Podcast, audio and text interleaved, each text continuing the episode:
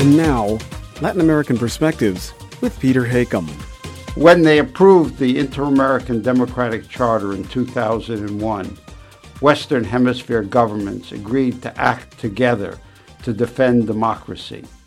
Recent events in Paraguay, however, suggest that the Charter may now be doing more harm than good. Governments today are interpreting the document almost any way they like, even to justify patently undemocratic acts.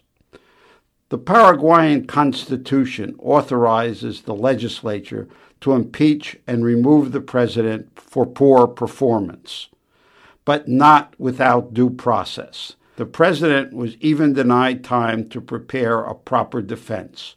It was all done in unseemly haste. But worse still were the actions of other governments in response. Most rushed quickly to judgment.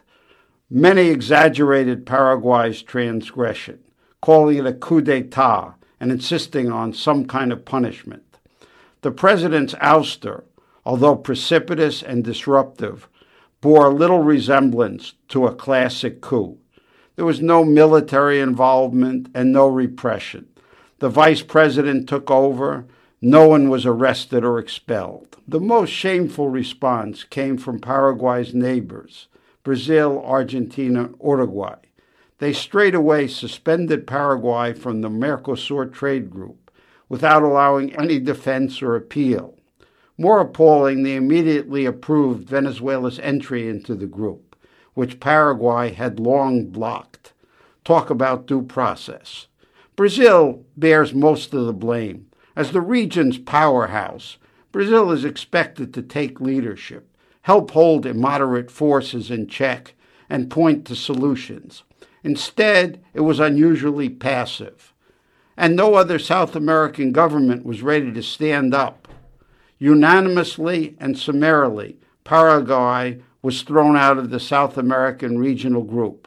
No country on the continent was even willing to join the OAS's subsequent fact finding mission to Paraguay.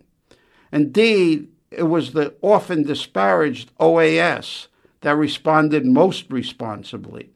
After reviewing the Paraguayan episode, the OAS Secretary General produced a balanced, professional report that avoided finger pointing and urged everyone to work toward a peaceful, democratic outcome in Paraguay. The U.S. admirably waited for the OAS report before taking a position.